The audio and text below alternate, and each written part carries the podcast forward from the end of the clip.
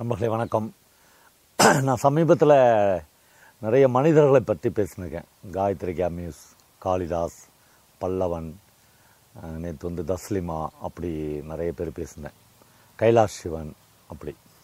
அதில் இன்றைக்கி வந்து எனக்கு திடீர்னு மம்முட்டியை பற்றி பேசணும் அப்படின்னு தோணுச்சு. போச்சுரா பவா சாரும் ஒரு பிரபலமான ஆளை பற்றி பேச போகிறாரு நான் மம்முட்டி சாரை பற்றி பேசி அவருக்கு ஆக போகிறது ஒன்றும் இல்லை. ஏன்னா இதுக்கு மேலே ஒன்றும் புகழ் வெளிச்சம் வந்து அவருக்கு எதுவும் ஆக போகிறதில்ல அவரை பற்றி பேசி எனக்கு ஆக போகிறதும் ஒன்றும் இல்லை. இது வந்து என்னென்னா எனக்கு ரொம்ப பிடிச்ச அல்லது நான் ரொம்ப வியந்த அல்லது நான் ரொம்ப ஆச்சரியப்பட்ட அல்லது நான் வாழ முடியாத ஒரு வாழ்க்கையை அவங்க வாழறாங்களே அப்படின்னு நினச்ச சில மனிதர்களை பற்றி பேசுனுக்கிறேன் நான் அவ்வளோதான் நீங்கள் வந்து இதில் கைலாஷ் சிவனையும் மம்முட்டியும் ஒன்றா தான் எடுத்துக்கணும். தஸ்லிமா காயத்ரி மாதிரி ஒரு ஆளாக தான் மம்முட்டி எடுத்துக்கணும். ஒரு ஒரு மெகா ஸ்டார். அதெல்லாம் நமக்கு அந்த அந்த ஏரியாவுக்கே நான் போகல ஒரு இருபது இருபத்தஞ்சி வருஷம் இருக்குன்னு நினைக்கிறேன். இந்த திருவண்ணாமலையில் மறுமலர்ச்சி அப்படின்னு ஒரு படம் ஷூட் பண்ணாங்க. என்னுடைய நண்பர் பாரதி தான் அதனுடைய டைரக்டர் அப்போ பிரபலமாக இருந்த தங்கர் பச்சான் தான் அதனுடைய கேமராமேன் எடிட்டர் லெனின் தங்கர் பச்சான் எல்லாரும் அதுக்கு லொக்கேஷன் பார்க்கலாம் வந்தாங்க. அந்த படத்துக்கான லொக்கேஷன் ஃபுல்லாக திருவண்ணாமலையில் தான் பார்த்து முடித்தோம் அப்போ வந்து மம்முட்டி தான் அதனுடைய ஹீரோ அந்த படத்தில் இந்த மறுமலர்ச்சியில். அந்த படப்பிடிப்புக்காக அவர் இங்கே திருவண்ணாமலைக்கு வந்திருந்தார்.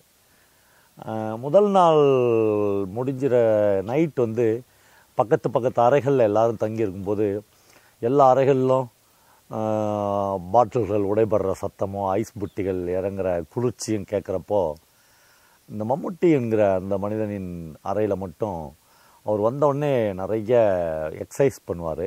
அப்புறம் ஃப்ரூட்ஸ் நிறைய சாப்பிடுவார். அப்புறம் உட்காந்து ஒரு ஈஸ்டரில் உட்காந்து டீப்பாக கண்ணாடி போட்டுன்னு படிக்க ஆரம்பிப்பார். எனக்கு ரொம்ப ஆச்சரியமாக இருக்கும். ரெண்டாவது நாள் சாயங்காலமே நான் அவருடைய அறை கதவை தட்டி என்னை அறிமுகப்படுத்தின்னு நான் அவர் கூட உட்காந்து பேச ஆரம்பித்தேன் அப்புறம் எனக்கும் லிட்ரேச்சரெல்லாம் ஆர்வம் உண்டு அப்படிலாம் சொன்ன பிறகு அவருக்கு பயங்கர இன்ட்ரெஸ்ட் ஆகி அவர் படித்த இலக்கியங்கள் மலையாள இலக்கியங்கள் ஆங்கில இலக்கியங்கள் அதை பற்றிலாம் பேச ஆரம்பித்து தமிழில் யார் யாரெல்லாம் முக்கியமாக எழுதுகிறாங்க எல்லாத்த பற்றியும் இப்போ ஒரு உரையாடல் நடந்துன்னே இருக்கும். அவருக்கு வந்து எப்பயுமே தர்க்கங்கள் மேலே பெரிய இன்ட்ரெஸ்ட் உண்டு. ஒரு விஷயத்தினுடைய எதிர்மறையான கருத்தை எதிரில் போட்டு அதுலேருந்து ஆரம்பித்து ஒரு மிகப்பெரிய விவாதத்துக்கு அவர் எப்பயுமே தயாராக இருப்பார். நிறைய பேரை நான் அது மாதிரி பார்த்துருக்கேன். என் மகன் மானசி கூட அந்த மாதிரியான ஒரு இன்ட்ரெஸ்ட் உள்ள பொண்ணு தான். நான் வந்து அவர்கிட்ட அதை பற்றி பேசும்போதே அவருக்கு பயங்கர குஷி ஆகிட்டார் அவர் ஒரு நாள் சாயங்காலம் என்னை பார்த்து சொல்கிறாரு பவா நான் காரில் வரும்போது பார்க்குறேன். அங்கங்கே மனுஷங்க உட்காந்துக்கின்னு டீ கடையில் வெட்டியாக பொழுத போய்க்கின்னுங்கிறாங்க யாருக்குமே உழைக்கணுன்ற இன்ட்ரெஸ்ட் இருக்க மாட்டேங்குது. கேரளாவில் தான் எல்லாம் பீடி பிடிச்சிக்கின்னு கட்டஞ்சாயா குடிச்சுன்னு அப்படி உட்காந்துக்கிறாங்கன்னா தமிழ்நாட்டிலையும் அப்படி தாங்கிறாங்கன்னு சொன்னார். நான் சொன்னேன் சார் அதெல்லாம் இல்லை. இந்த லேண்ட்ஸ்கேப்பில் இருக்கிற நிலத்துல பெரும்பாலான நிலத்துக்கு வந்து தண்ணி இல்லை. அவங்களுக்கு வந்து விவசாயம் பண்ணுறதுக்குலாம் அவங்க ரெடியாக தாங்கிறாங்க ஆனால் அவங்களுக்கு தண்ணி பாய்ச்சறதுக்கான வசதிகள் இல்லை. அதனால் விவசாயம் வந்து பண்ண முடியாது. ஒரு போகம் மட்டும்தான் வைக்க முடியும். மீதி ரெண்டு போகத்தில் எல்லாராலையும் போய் கூலி வேலைகள் செய்ய முடியாது. அதில் குறிப்பாக ரெண்டு ஏக்கர் மூணு ஏக்கர் நிலங்கிறவங்க கூட சம்சாரிகளாக தன்னை உணர்வான். அவன் இன்னொரு இடத்துல போய் கூலி வேலை செய்ய விரும்ப மாட்டான். அவங்க தான் இந்த டீ கடை எல்லாம் உட்காந்துக்கிறவங்க அப்படின்னு சொன்னேன். நோ இதை நான் ஒத்துக்கவே முடியாது. இவங்க ரொம்ப சோம்பேறிங்க. அது இதுன்னு பயங்கர ரெண்டு பேருக்கும் விவாதம் அதிகமாகுது. ஆனால் எனக்கு அப்போ தான் ஒரு ஒரு நிமிஷம் தோணுச்சு நான் யார் கூட பேசுகிறேன் அப்படின்னு. இந்தியாவினுடைய மெகா ஸ்டார் அப்படின்னு சொல்கிற இந்தியாவிலேயே விரல் விட்டு எண்ணக்கூடிய மிக முக்கியமான நடிகராக கருதப்படுகிற மம்முட்டி என்கிற ஒரு பெரிய கலைஞனோடு பேசுகிறேன்ற கான்சியஸ் இல்லாத தான் எங்களுக்குள்ள அந்த சண்டை வந்துச்சு. ஆனால் அந்த விவாதத்தின் முடிவில் அவருக்கு என்ன ரொம்ப பிடிச்சிச்சு. நாளை காலையில் ஆறு மணிக்கு நீ என் கூட வந்துடணும். நான் தான் உன்னை வந்து ஷூட்டிங் ஸ்பாட்டுக்கு கூட்டின்னு போவேன் அப்படின்னார். அப்புறம் அடுத்த நாள் வந்து அநேகமாக அந்த ஷூட்டிங் முடிவுல நான் டெய்லி அவர் காரில் தான் போவேன். எனக்கு தெரிஞ்ச மம்முட்டி சார் வந்து டிரைவர் வச்சுக்கவே மாட்டார். அவரே தான் கார் டிரைவ் பண்ணுவார். அப்புறம் கார் ஓட்டுறதுல அவருக்கு அலாதியான பிரியம் உண்டு. அப்புறம் புதிய கார் உலகத்தில் எங்கே ரிலீஸ் ஆனாலும் அந்த கார் வாங்கிடுவார் அப்படின்னு சொல்கிறாங்க அதெல்லாம் உண்மையாக போய் எல்லாருக்கும் தெரியாது. அவர் வாங்குவார் அவர் பயங்கர ஸ்பீடாக ஓட்டுவார். ரொம்ப நல்ல டிரைவிங் இருக்கும். அப்படி டிரைவ் பண்ணும்போது பேசுகிறதுல பயங்கர ஆர்வம் இருக்கும். வழியில் இருக்கிற மக்கள்லாம் பார்த்து பேசினே போவார். அந்த மாதிரி நாங்கள் நிறைய தடவை பேசும் போகிறோம். ஒரு நாள் நாங்கள் ஒரு ஈவினிங் ஷூட்டிங் முடிச்சுட்டு வரும்போது ஒரு தென்னந்தோப்புக்குள்ளே அவருடைய கார் போயிடுச்சு. போனோடனே இளநீர் கிடைக்குமா? அப்படின்னு கேட்டார். நல்ல வேளை அங்கே இருக்கிற ஒரு மூணு நாலு பேருக்கு அவர் யாருன்னே தெரியல. அவருக்கு அது ரொம்ப சந்தோஷமாக இருந்துச்சு. நம்மளை யாருக்குமே ஐடென்டி தரலன்னு உடனே போய் ஒரு இளநீர் இறக்கின்னு வந்து ஒரு டசன் இளநீர் இருக்கும். ஒரு பன்னெண்டு இளநீர் இருக்கும். வெட்டி வெட்டி கொடுத்தாங்க. நல்லா சாப்பிட்டோம். சாப்பிட்டோன்னே இவர் வந்து ஒரு நூறுரூபா எடுத்து கொடுத்தாரு. ஐயா காசெல்லாம் வேணாம் சார் அப்படின்ட்டாங்க. உடனே அவருக்கு பயங்கர ஆச்சரியமாயிடுச்சு. அதுக்குள்ளே பாண்டிச்சேரியிலேருந்து ஒரு பையன் வந்து அவங்க வீட்டுக்கு விருந்தாடியாக வந்திருந்தான். ஒரு ப்ளஸ் டூ படிக்கிற பையன். அவன் கண்டுபிடிச்சிட்டான். ஐ மம்முட்டியாண்டா அப்படின்னா. அவர் அப்படியே சிரிச்சுக்கினே கையடிச்சிட்டு போயிட்டார். அப்புறம் வரும்போது என்கிட்ட சொன்னார் இந்த ஈரத்தன்மை இருக்குல்ல இது வந்து தமிழர்கள் தான் அதிகம். மலையாளிகளுக்கு வந்து இது ரொம்ப கம்மி. நான் வந்து சாதாரணமாக ஒரு ஆள்கிட்ட இருந்தால் அவங்க நூறுரூபா வாங்கியிருப்பாங்க. நான் வந்து மம்முட்டின்னு தெரிஞ்சு அவங்க இரநூறுபா கேட்டிருப்பாங்க அப்படின்னார். எனக்கு அந்த சில பேர் வந்து சொந்த ஜாதியில் சொந்த மதத்தின் மீது சொந்த நம்ம மா- மாநிலத்தின் மீது சொந்த மொழியின் மீது அதீத பற்றுடையவர்களாக இருப்பாங்களே அப்படி அவர் இல்லாதது எனக்கு ரொம்ப சந்தோஷமாக இருந்துச்சு. அப்புறம் அவர்கிட்ட விவாதங்கள் வந்து எனக்கு தொடர்ந்துனே இருக்கும். அதுக்கப்புறம் அவருடனான என்னுடைய நட்பு வந்து ரொம்ப அடர்த்தி ஆயிடுச்சு. அது எந்த அளவுக்கு அடர்த்தி ஆயிடுச்சுன்னா மம்முடி சாருக்கு வந்து எதுவுமே ரொம்ப பிரத்யேகமான விஷயங்கள் கிடைக்கும். அவ்வளோ பெரிய மெகா ஸ்டாருக்கு அப்படி கிடைக்கும். திருவனந்தபுரத்துலேருந்து அவருக்கு டெய்லி ஃப்ளைட்டில் மீன் வரும்னு சொல்லுவார். மீன் குழம்புலாம் வச்சு எனக்கு எடுத்து வந்து கொடுப்பாரு. எங்கள் வீட்டு மீன் குழம்பு சாப்பிட்டு பாருங்கள் தேங்காய் அரைச்சி போட்டது எப்படி இருக்குதுன்னு சொல்லுவார். எங்கள் வீட்டில் நாங்கள் ஏதாவது மட்டன் அது மாதிரி செஞ்சோன்னா நான் எடுத்துட்டு போய் அவருக்கு கொடுப்பேன். ரொம்ப ஒரு இன்டிமேட்டு நண்பர்களாக நாங்கள் ரெண்டு பேரும் ஆனோம்.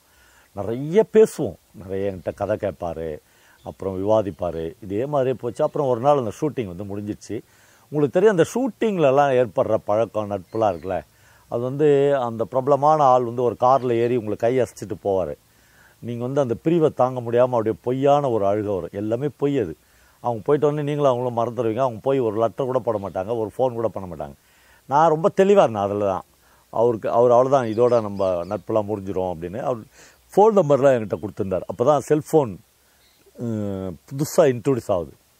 ஆனால் நான் அவருக்கு ஃபோன்லாம் பண்ண மாட்டேன்.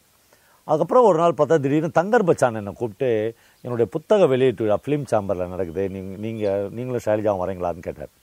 அப்போ நாங்கள் அந்த ஏதோ ஒரு நியூ இயருக்கு முந்தின நாள் அது. நாங்கள் போயிருந்தோம். வேறு ஒரு வேலையாகவும் போயிருந்தோம். அப்படியே தான் அந்த இதுவும் பார்த்துட்டு இருந்தோம். அப்போ இந்த ஃபிலிம் சம்பரில் கிட்டத்தட்ட ஒரு முந்நூறு முந்நூற்றம்பது பேர் உட்காந்துக்கிறாங்க மம்முட்டி தான் தங்கர் பச்சானுடைய புத்தகத்தை வெளியிடுறாரு. வெளியிடும்போது அவர் பேசுகிறாரு எனக்கு லிட்ரேச்சர்லாம் பெருசாக தெரியாது. அதுவும் தமிழ் லிட்ரேச்சர்லாம் பெருசாக நான் படிக்க தெரியாது வாசிக்க தெரியாது. பேசுவேன் ஆனால் எனக்கு வாசிக்க தெரியாது.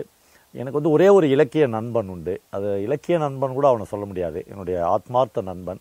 அவன் தமிழ்நாட்டில் திருவண்ணாமலை என்ற ஊரில் இருக்கான். ஒருவேளை இந்த கூட்டத்தில் அவன் இருக்க முடியாது. வாய்ப்பில்லை ஆனால் அவன்தான் என் நண்பனாக நான் எப்பொழுதுமே உணர்வேன் அப்படின்னு சொன்னார். நான் பயங்கரமாக ஆடிட்டேன். எப்பயோ ஒரு தடவை ஷூட்டிங்கில் ஏற்பட்ட நட்பை வந்து இவர் இவ்வளோ ஞாபகம் வச்சுக்கிறாரு. அப்புறம் அவர் கீழே இறங்கி வரும்போது வந்த அவர் ஜார்ஜ் ஒரு சிகரெட் கொடு அப்படின்னு கேட்டார். அவங்களுடைய அசிஸ்டண்ட் வந்து ஜார்ஜ் வந்து ஒரு சிகரெட்டு எடுத்து கொடுக்குறாரு. நான் போய் சார் அப்படின்னு சொல்கிறேன் அவர் பயங்கர சந்தோஷப்பட்டு இங்கேயா இருந்த? நான் உன்னை பார்க்கவே இல்லையே அப்படின்லாம் பேசியிருந்தார்.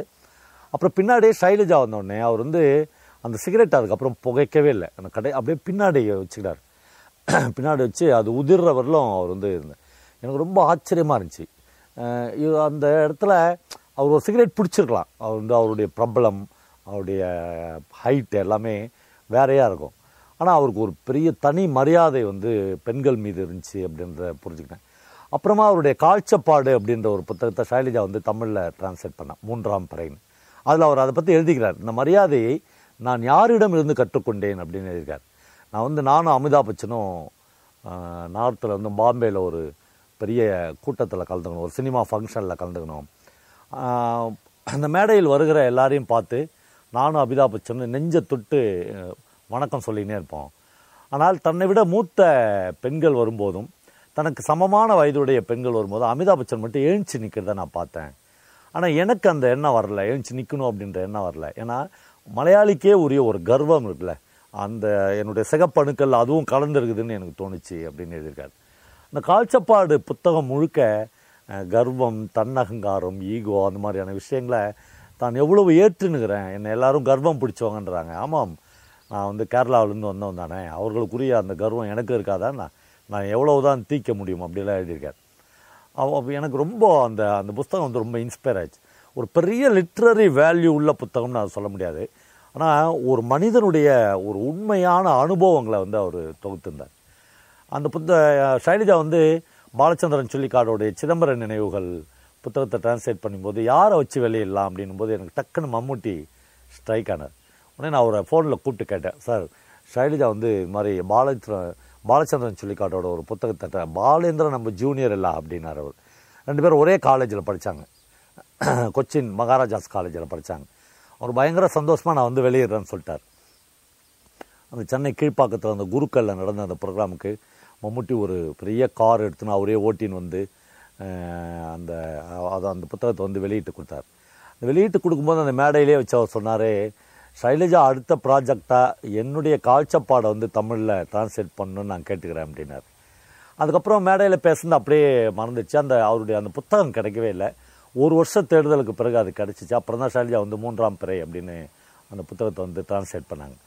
அவர்கிட்ட நிறைய நல்ல அம்சங்கள் இருந்தது அந்த ஷூட்டிங் நடக்கும்போது ஒரு நாள் வந்து அந்த திரிசூல் அப்படின்னு ஒரு ஹோட்டலில் அவர் தங்கியிருக்காரு. நானும் அவரும் அவருடைய அறையில் நின்று பேசினிருக்கோம் நான் சொல்கிறேன் சார் டைம் ஆயிடுச்சு சார். நாங்கள் ஒரு இலக்கிய கூட்டம் நடத்துகிறோம் அதுக்கு நான் போகணும் அப்படின்றேன். ஏன் லிட்ரேச்சர் மீட்டிங்கா நானும் வரட்டுமா அப்படின்னு கேட்டார். நீங்கள் வர முடியாது சார்ண்ணே ஏன் அப்படின்னாரு. இல்லை சார் நீங்கள் வந்தீங்கன்னா ஒரு பிரபலமான ஆள் கூட்டம் கூட்டிட்டோம்னு இல்லை நீங்கள் ஒரு கண்டிஷன் உண்டு எனக்கு. அதை நீங்கள் ஏற்றுக்கினீங்கன்னா நான் வருவேன் அப்படின்னாரு. என்னங்க சார்ன்னு கேட்டேன். இல்லை நான் வந்தேன்னா நீங்கள் என்ன பேச சொல்லக்கூடாது அப்படின்னாரு. நான் ரொம்ப யோசிக்காத டக்குன்னு இல்லை சார் நீங்களே விரும்பினா கூட எங்கள் கூட்டத்தில் பேச முடியாதுன்னு. பயங்கரமாக பதறிட்டார். ஏன் ஏன் ஏன் அப்படின்னாரு. இல்லை சார் அது வந்து முற்போக்கு எழுத்தாளர் சங்கத்தினுடைய கூட்டம். அது வந்து சிபிஎம் பேஸ்டு ஆர்கனைசேஷனு நான் வந்து தனிப்பட்ட முறையில் முடிவெடுக்க முடியாது. நீங்கள் பேசலாமா வேணாமான்னு. அது வந்து எங்கள் செயற்குழு கூடி தான் முடிவெடுக்கணும் இப்போ செயற்குழுலாம் கூட முடியாது சார். எனக்கு கூட்டம் நடந்துருந்தேன் எனக்கு ரொம்ப அவருக்கு ரொம்ப பிடிச்சிச்சு என்ன. உடனே அப்படியே அந்த திரிசூல் ஹோட்டல்லேருந்து நடந்தே என் கூட வந்து அந்த கேலக்ஸி ஸ்கூலுக்கு வந்தார். அவர் வரும்போது எஸ் ராமகிருஷ்ணன் பேசியிருந்தார். வந்து அவர் ஒரு சேர் போட்டு உட்காந்த உடனே ஒரே சலசலப்பாயிடுச்சு. தீவிர இலக்கியம் படிக்கிறவங்க ரொம்ப நுட்பமான வாசகர்கள் நம்ம நினைக்கிறவங்க. எல்லாருக்குள்ளேயும் சினிமா ஒரு பிரபலங்கள்ன்றவங்க பேரில் ஒரு சின்ன ஜர்க்கு இருக்குது அது இல்லை நம்ம சொல்லலாம். இருக்குதுன்னு நான் நான் பல முறை பார்த்துருக்கேன். எல்லாருமே ஒரு சலசலப்பாயிட்டாங்க. உடனே ராமகிருஷ்ணன் வந்து பேசும்போது சொன்னார் இது வந்து கேட்குற கூட்டம் பார்க்குற கூட்டம் இல்லை. அப்படின்னு தெரிஞ்சு தான் இந்த கூட்டத்துக்கு நானும் கோணங்கெல்லாம் வந்திருக்கோம். நீங்களும் பார்க்குற கூட்டம் தானா? நான் பேசுகிறத நிறுத்திக்கிறேன் அப்படின்னு அப்படியே நிறுத்திட்டு எதிரில் போய் ஒரு பெஞ்சில் உட்காந்துட்டார் அப்படியே ஒரு பின் ட்ராப் சைலன்ஸ் மம்முட்டி சாருக்கு என்ன சொல்கிறதுனே தெரில இப்படியே உட்காதுனே இருக்கிற அப்பா அம்பேத்கர் படத்தில் நடிச்சுங்கிறார் அந்த கெட்டப் அப்படியே இருக்குது அவருக்கு. அப்படியே இருக்காது அப்புறம் நான் போய் ஒரு அனௌன்ஸ்மெண்ட் கொடுத்து இது நிச்சயமாக கேட்குற கூட்டம் தான். நீங்கள் வந்து மம்முட்டியும் வந்து ஒரு சாதாரண இலக்கிய வாசகனாக பார்க்கணும் ஒரு பார்வையாளனாக பார்க்கணும் அப்படின்னு சொல்லி அதுக்கப்புறம் அந்த கூட்டம் நடந்துச்சு. அன்றைக்கி நைட் வந்து முருக பூபதி வந்து ஒரு நாடகம் போட்டாவில் அவர் பயங்கர இன்ட்ரெஸ்ட் ஆகி அப்போ வந்து மாம்படி சார் வந்து பீடி பிடிப்பார். ஒன்று ரெண்டு பீடி பிடிச்சி அந்த நாடகத்தை. நான் பக்கத்துலேயே உட்காந்து பார்த்துருந்தோம். அவருக்கு ரொம்ப பிடிச்சிருச்சு. அந்த நாடகம் முடித்தோடனே அவர் இந்த டீமோட பேசணும் போவா அப்படின்னார். அப்புறம் ஒரு கிளாஸ் ரூமை திறக்க சொல்லி லைட் இல்லாத அந்த இடத்துல அவர் இந்த டீம்கிட்ட ரொம்ப பிரமாதமாக இருந்துச்சு. உங்கள் கொரியோகிராஃபி எல்லாமே ஒரு இன்டர்நேஷ்னல் ஸ்டாண்டர்டாக இருந்துச்சு. ஆனால் நீங்கள் இந்த நாடகத்தில் என்ன சொல்ல வரீங்கன்னு எனக்கே புரியல அப்படின்னார். எனக்கு நல்லா ஞாபகம் இது முருகப்பூதி டீமில் இருந்த ஒரு பையன் உங்களுக்கே புரியலனா நீங்கள் அவ்வளோ பெரிய ஆளா சார் அப்படின்னு கேட்டான். அவருக்கு பயங்கர கோவம் வந்துச்சு. ஆமாம் தம்பி நான் ரொம்ப பெரிய ஆள் தான் நான் வந்து நீங்கள் நினைக்கிறத விட ரொம்ப பெரிய ஆள் தான் பெரிய ஆள் மீன்ஸ் நான் அப் டு டேட் இன்றைக்கி வரல லிட்ரேச்சரில் என்ன நடக்குதுன்னு படிச்சுன்னுக்கிறேன். எனக்கு தேட்டரில் உலகம் முழுக்க எந்த நாட்டில் என்ன நாடகம் போட்டாலும் நான் பார்ப்பேன். நான் வந்து இப்போ சயின்ஸில் டெக்னாலஜியில் சினிமாவில் எல்லாத்துலேயுமே அப் டு டேட்டாக இருக்கணும்னு நினைக்கிறேன். இப்படி இதற்காகவே அதுலேயே இருக்கிற எனக்கே இது புரியலன்னா ஒரு சாதாரண ஆடியன்ஸ்க்கு இது வந்து புரியாது. உங்கள் மொழி புரியலன்னு நான் சொல்கிறேன் இந்த கோரியோகிராஃபி நீங்கள் பண்ணுற இந்த எக்ஸ்பெரிமெண்ட் எல்லாமே எங்கள் காலேஜ் காலத்தில் நாங்களாம் பண்ணிட்டு தெரியுமா உனக்கு அப்படின்னாரு. அந்த எப்பயுமே இந்த புதுசாக படிக்கிற பசங்க ஒரு அ அறிவுஜீவியாக தன்னை நினச்சிக்கிற பசங்களுக்கு அப்படி பிரபலமான சில பேரை சீண்டி பார்க்கணுன்னு ஆசை இருக்கும். அதுக்கப்புறம் அந்த டீமோட அவர் ரொம்ப லவ்வபிளாக பேசியிருந்தார். ஐ திங்க் என்னோடய ஞாபகம் சரியாக இருந்தால் அன்றைக்கி நைட் எங்களோட தான் அவர் சாப்பிட்டார். அதுக்கப்புறமும் அந்த நட்பு வந்து எங்களுக்குள்ளே தொடர்ந்துட்டே இருந்துச்சு. அப்புறம் கொஞ்ச நாள் பொறுத்து ஏராளமான இன்சூரன்ஸ் இருக்குது. ஒரு நாள் வந்து அவருடைய மக கல்யாணத்துக்கு எனக்கு அழைப்பிதழ் அனுப்பிச்சிருந்தார். அனுப்பிச்சிட்டு என்னை கூப்பிட்டு பேசினார் ஃபோனில் கூப்பிட்டு பேசினார். நான் வந்து கரெக்டாக ஐநூறு பேர் தான் இன்வைட் பண்ணிக்கிறேன் இந்தியா முழுக்க என்னுடைய வெளிநாட்டு நண்பர்கள்னு. தமிழ்நாட்டிலேருந்து உங்களையும் அஜித் ஃபேமிலியும் தான் இன்வைட் பண்ணிக்கிறேன். நீங்கள் வந்து மிஸ் பண்ணாத நீங்களும் ஷைலிஜாவும் வரணும் அப்படின்னு சொன்னார். ஆனால் ஷைலிஜாவுக்கு அப்போ வர முடியல. ஏதோ அவளுக்கு டெலிவரி டைம் ஏதோ என்னுடைய நண்பர்களோடு நான் போயிருந்தேன். தோட சந்துரு அப்படி நிறைய பேரோட போயிருந்தேன். வந்து ரொம்ப அந்த லீ மெரிடியன் ஹோட்டலில் ரொம்ப எக்ஸ்ட்ரானரியான கல்யாணம். எக்ஸ்ட்ரானரியான கல்யாணம்னா அதனுடைய கிராண்டு அங்கே போட்ட உணவு அது இல்லை. அதுவும் தான் அதுவும் தான் ரொம்ப நான் அதுக்கு முன்னாடி பார்த்து தெரியாதது. அதுக்கு அப்புறமும் இது வரலுமா அப்படி பார்த்ததில்ல. ஆனால் அந்த கல்யாணத்தில் லிட்ரலாக எங்களுக்கெல்லாம் வந்து உணவு பரிமாறுறதில் ஒருத்தர் வந்து மோகன்லால். மோகன்லாலும் மம்முட்டியும் வந்து அன்றைக்கி ஒரே க ட்ரெஸ் பண்ணியிருந்தாங்க. ஒரே மாதிரியான ட்ரெஸ் பண்ணியிருந்தாங்க. ஏராளமான முக்கியமான இ- இடதுசாரி தலைவர்கள் அமைச்சர்கள் அப்படி ஏராளமானவங்க எல்லா தரப்பு ஆட்களும் இருந்தாங்க. ஆனால் ஐநூறு பேர் தான் இருந்தாங்க. அந்த கல்யாணத்தில் அப்படியே விதவிதமான உணவு வகைகளை நான் பார்த்தேன்.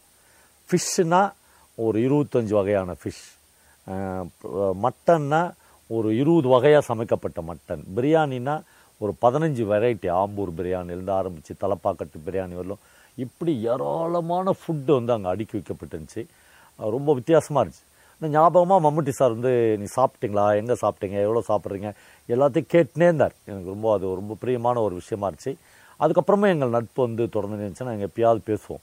ரொம்ப ரேராக ஏதாவது ஒரு ஏர்போர்ட்லேருந்து மம்முடி சார் கூப்பிடாரு. ஏதாவது ஒரு இன்டர்நேஷ்னல் ஏர்போர்ட்லேருந்து வெயிட் பண்ணுற அந்த நேரத்தில் கூப்பிட்டு என்ன பவா சமீபத்தில் என்ன படிச்சுங்க? எனக்கு ஒரு கதை சொல்லுங்கள் அப்படின்னாரு. எனக்கு ரொம்ப ஆச்சரியமாக இருக்கும். அவர் என்னை கூப்பிட்டு பேசணுன்னு எந்த அவசியமும் இல்லை. அப்படி ஒரு நல்ல நண்பர்களாக இருப்போம். ஆனால் கேரளாவில் அவரை பற்றி நான் கேள்விப்பட்ட எல்லா செய்திகளுமே ரொம்ப அபூர்வமான செய்திகளாக தான் இருக்கும். கேரளா வாட்டர் மேனேஜ்மெண்ட்டுக்காக அவர் அவர் எடுத்த முன்னெடுப்புகள் ஏராளமான இலக்கிய கூட்டங்களுக்கு ரொம்ப சர்வசாதாரணமாக அவர் போய் முன் வரிசையில் உட்காரதை நான் பார்த்துருக்கேன். நான் ஏற்கனவே சொல்லியிருக்கேன் பாலச்சந்திரன் சொல்லிக்காடோட பையன் கல்யாணத்தில் என் தோளில் ஒரு கை அடிச்சிச்சு. நீங்கள் எங்கே வந்தீங்க? அப்படின்னு திரும்பி பார்த்தா மம்முட்டி வந்து ஒரு எட்டு முழை வேட்டி கட்டி ஒரு ஒரு ஜிப்பாவோட என் கூட பேசினார். கிட்டத்தட்ட அந்த கல்யாண ரிசப்ஷனில் மட்டும் அவர் மூணு மணி நேரம் இருந்தார். ரொம்ப ஆச்சரியமாக இருந்துச்சு. அவருடைய பழைய நண்பர்கள் கேரளாவில் கான்டெம்பரரியாக எழுதுகிற பொயிட்ஸு எழுத்தாளர்கள் எல்லாரோடையும் அவருக்கு ஒரு நல்ல லைவ்லியான கான்டாக்ட் இருந்துச்சு.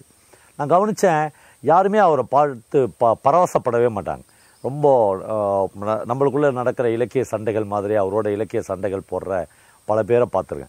ரெகுலரான வாசிப்பு அவருக்கு உள்ளே இருந்துச்சு. கு குறிப்பாக எம்டி வாசுதேவன் நாயர் என்எஸ் மாதவன் பால் சக்கரையா. பால் சக்கரையாலாம் அவருடைய ஃபேவரட் பால் சக்கரையாவுடைய ஒரு கதையில் வந்து ஒரு கதை படமாக்கப்பட்ட அனை ஐ திங்க் விதேயன்.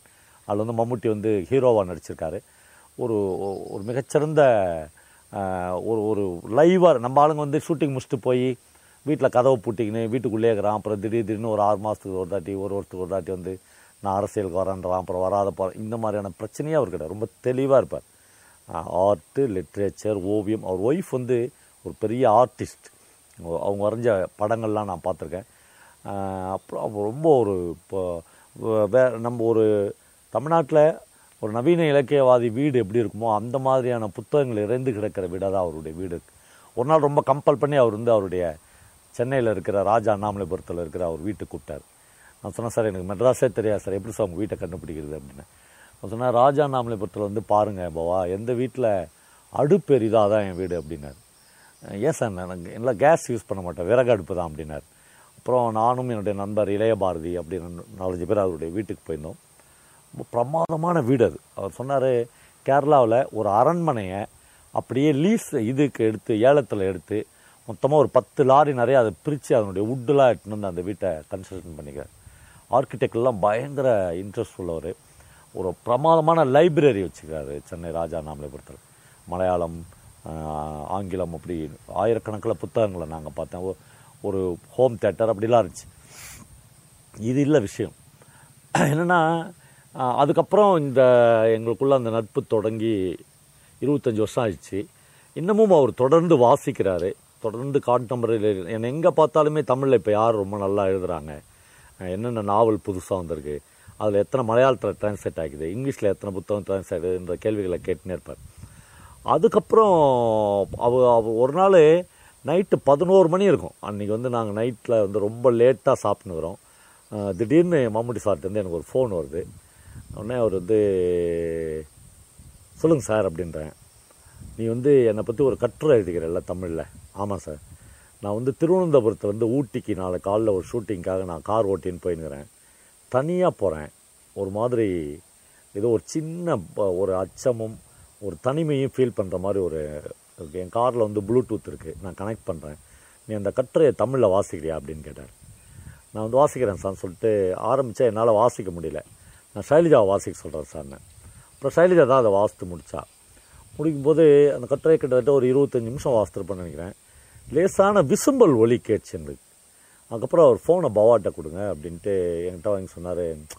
நண்பனே அற்ற நண்பர்களே அற்ற என்னை வந்து ஒரே நாளில் இவ்வளோ பெரிய நண்பர்களுக்குள்ளே கொண்டு வந்துட்டியடா. என்னை இவ்வளோ பெரிய பணக்காரன் ஆகிட்டே அப்படிலாம் சொன்னார். ஒரு தழுதழுக்கிற குரலில் அவர் பேசி நான் வந்து அப்போ பார்த்தேன். அவருடைய அந்த காய்ச்சப்பாடு புத்தகத்தில் நீங்கள் படிச்சிங்கன்னா ஒரு இடத்துல கூட அவர் வந்து தான் ஒரு பெரிய நடிகனோ தான் ஒரு பெரிய சினிமா ஸ்டார்னோ எழுதியிருக்கவே மாட்டார். ஒரு சராசரி மிடில் கிளாஸ் வாழ்க்கைக்குள்ளே இருக்கிற எல்லா அபிலாஷைகளையும் ஏமாற்றங்களையும் எல்லா துரோகங்களையும் மம்முட்டி வந்து அதில் போட்டுப்பார். அதில் அவர் சொல்வார் நான் எவ்வளோ கீழ்மையானவன் நான் வந்து எவ்வளவு தரங்கெட்டவன் நான் அப்படி அந்த மாதிரியான டோன்லேயே அந்த புத்தகம் தான் எவ்வளோ பரிசுத்தமானவன் தான் எவ்வளோ உன்னதமானவன் தான் எவ்வளோ ஹைட்டில் இருக்கிறேன்? அப்படி ஒரு வரியும் அந்த புத்தகத்தில் நீங்கள் பார்க்கவே முடியாது. அந்த புத்தகம் டிரான்ஸ்லேட் பண்ணி முடித்தோடனே நான் அவருக்கு ஃபோன் பண்ணி ரொம்ப உற்சாகமான குரலில் சொன்னேன். சார் மூன்றாம் பிறை வந்துடுச்சு தமிழ்லன்னு அவர் ரொம்ப சந்தோஷப்பட்டார்.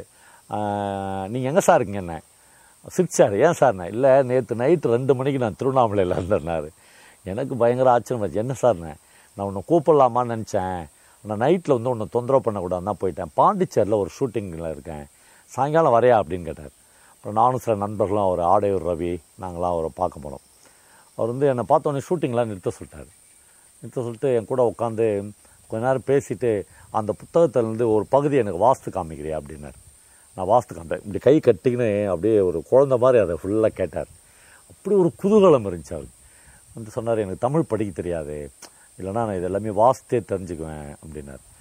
எந்த நேரமும் தான் இவ்வளோ பெரிய ஹைட்டில் இருந்தாலும் ஆர்ட்டு லிட்ரேச்சர் மக்கள் அதெல்லாம் பல இடங்களில் அவர் வந்து தன்னுடைய பெயர் வெளியே தெரியக்கூடாதுன்னு ஏராளமான உதவிகள் செஞ்சுருக்காரு அதை மீறி தெரிஞ்சது வந்து சிவகாசி பட்டாசு விபத்து நடந்தபோது தன்னுடைய ஆயுர்வேதிக்கு மெடிசன் ஃபேக்ட்ரியிலேருந்து அவர் வந்து நாற்பது லட்சம் ரூபாய்க்கான இலவசமான மருந்துகள்லாம் அனுப்பிச்சி வச்சார்.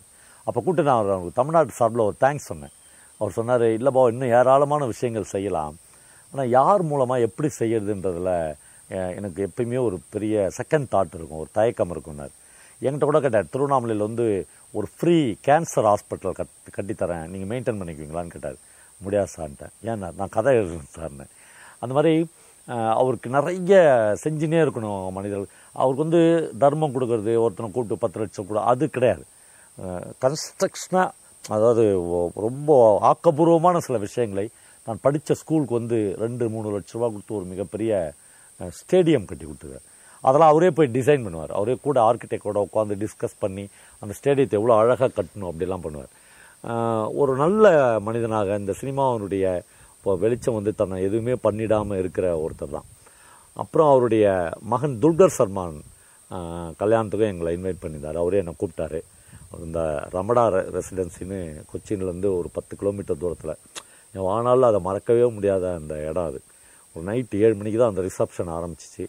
அதிலும் ஐநூறு பேர்கள் தான் அவர் கூப்பிட்டுருந்தாரு அவ்வளோ பிரமாதமான ஒரு ஒரு அட்மாஸ்பியரில் ஒரு பேக் வாட்டருக்கு நடுவில் இருக்கிற அந்த இடத்துல அவர் வந்து அந்த திருமண ரிசப்ஷன் வச்சு வச்சுருந்தார். என்கிட்ட கொஞ்சம் தள்ளிக்கிறீங்களா? அப்படின்னு மலையாளத்தில் கேட்ட ஒரு குரலை பார்த்தா ஏகே ஆண்டனி. அவர் வந்து அப்போது பாதுகாப்புத்துறை அமைச்சராக இருந்தார். அவ்வளோ சிம்பிளாக நிறைய பேர் அந்த கல்யாணத்தில் இருந்தாங்க. மம்முட்டி சார் வந்து ஒரு இடதுசாரி ஆள் கிடையாது. ஆனால் ஒரு இடதுசாரி ஆள் அப்படின்னு சொல்லத்தக்க எல்லா தகுதிகளையும் எப்பயுமே வச்சுருப்பார். சிபிஎம் வந்து கைரளி சேனல் ஆரம்பிக்கும் போது அவரை தான் கூப்பிட்டு சேர்மன் பொறுப்பு ஏற்றுக்க சொல்லி கொடுத்தாங்க. அவர் வந்து பினராயி விஜயன் இந்த பீரியடில் ஜெயிச்சப்போ நான் அவரை கூப்பிட்டு பேசினேன் மம்முடி சாரை கூப்பிட்டு பேசினேன். சார் ரொம்ப நல்ல முடிவெடுத்திருக்காங்க சார் கேரள மக்கள் சொன்னப்போ நான் அந்த பதவியேற்பு விழாவுக்கு தான் போயின்னு இருக்கேன். ரொம்ப சந்தோஷத்தில் இருக்கேன் அப்படின்லாம் சொன்னார். ஆனால் அவர் ஒரு ஆத்தரைஸ்டு முஸ்லீம் தான். ஒரு அஞ்சு வேலையும் தொழுவார். எந்த எந்த வேலைகள் இருந்தாலும் அஞ்சு வேலையும் தொழுவார். ரொம்ப நேர்மையாக அந்த வாழ்க்கையை எதிர்கொள்ளணும் அப்படின்னு நினைப்பார். அப்புறம் தன்னை சுற்றி இருக்கிற அவர் அவர் அவருக்கு நிறைய ஒரு கர்வமான ஆள் ஒரு முரட்டு ஆள் அப்படிலாம் சில இமேஜஸ் இருக்கும். எனக்கு தெரியல அப்படி. வந்து தன்னை வந்து ஒரு நடிகனாக எங்கேயுமே வச்சுக்கூடாது அப்படின்பார். நான் ஒரு இன்டர்வியூ கூட பார்த்தேன். அதில் ஒரு சன் டிவிலேயே அதில் ஒரு இன்டர்வியூவில் சார் நீங்கள் படப்பிடிப்புக்கு போகும்போது உங்கள் மனைவியும் குழந்தைங்களையும் கூட்டின்னு போவீங்களா சார் அப்படின்னு கேட்டார் அந்த இன்டர்வியூ எடுத்தவர். அவர் உடனே அந்த இன்டர்வியூ எடுத்தவரை பார்த்து கேட்டார். நீங்கள் இப்போ உங்கள் ஒய்ஃபையும் உங்கள் பசங்களையும் கூட்டின்னு வந்துக்கிறீங்களா ஸ்டுடியோவுக்கு அப்படின்னு கேட்டார். ஏன் சார்? ஏங்க நீங்கள் எப்படி கூட்டின்னு வரலையோ அது மாதிரி தான் நானும் கூட்டின்னு போக மாட்டேன். இந்த சினிமாவை என்னுடைய ஒரு தொழிலாகத்தான் நான் பார்க்கிறேன். நான் வந்து ஒரு ஆஃபீஸ்க்கு போயிட்டு வர மாதிரி தான் இதை வச்சுக்கிறேன். ஆஃபீஸ் முடிஞ்சு டின்னருக்கு போகிறது பார்ட்டிக்கு போகிறது பஃபுக்கு போகிறது கிளப்புக்கு போகிறது இந்த மாதிரியான எந்த விஷயமும் என் லைஃப்பில் வச்சுக்கிறதே இல்லை. அந்த நேரங்களை முழுக்க நான் வாசிப்புக்கு உட்படுத்துகிறேன் அப்படின்னு அவர் சொல்லிட்டேங்கிறார் கடைசியாக மம்முடி சாரை வந்து நான் வந்து கடைசியாக அதுக்கப்புறம் ரெண்டு மூணு தடவை நாங்கள் சந்தித்தோம் பேரன்பு ஷூட்டிங்கில் கொடைக்கானலில் மீட் பண்ணோம். அவருக்கு ஒரு மிக சொகுசான ஒரு கேரவான் உண்டு. இந்த கேரவானில் எல்லா தொழில்நுட்பங்களும் கொண்ட எல்லாமே அதுக்குள்ளே இருக்கும். ஒரு ஃபைவ் ஸ்டார் ஹோட்டல் மாதிரி அதை வச்சுருப்பாரு. அப்போ அவர் இப்படிலாம் நான் இருக்க வேண்டிய கட்டாயம் என்ன? அப்படின்னு சொல்கிறார் இப்போ நார்மலாக நான் வந்து ரோட்டில் இறங்கி ஒரு யூரின் பாஸ் பண்ண முடியாது. டே மம்முட்டிடா அப்படின்னு ரெண்டு பேர் வருவான் இந்த மாதிரியான ஒரு பிரபலமானதில் இதெல்லாம் ஒரு பெரிய சிரமம் இருக்குது பாவா அப்படிலாம் சொன்னார். ஆத்மார்த்தமாக பேசியிருந்தார். அப்புறம் அந்த ஒரு பொங்கல் டைம் சைலஜாவும் வம்சி மானசி என்ன ஷூட்டிங்கில் பார்க்க வந்தாங்க. வந்தோடனே அவர் சைலஜா பார்த்து கேட்டார் சைலஜா எனக்கு என்ன எடுத்துன்னு வந்துக்கிறீங்க? திருவண்ணாமலையிலேருந்து அப்படின்னார். அவன் வந்து உங்களுக்கு எங்கள் நிலத்தில் விளைஞ்ச அரிசி எடுத்துன்னு வந்துக்கிறேன் சார். மல்லாட்டை எடுத்துன்னு வந்துக்கிறேன் சார். அப்புறம் வந்து க கொள்ளு எடுத்துன்னு வந்துக்கிறேன் சார். பச்சைப்பயிர் எடுத்துன்னு வந்துக்கிறேன் சார். பெரும்பயிர் எடுத்துன்னு வந்துக்கிறேன் சார் ஒரு பெரிய லிஸ்ட்டு சொன்னார். வெரி குட் கொடுங்க அப்படின்னு வாங்கி அவரே எடுத்துன்னு போய் பத்திரமா அந்த அவருடைய கேரவாலில் வச்சு பூட்டிகிட்டு வந்தார்.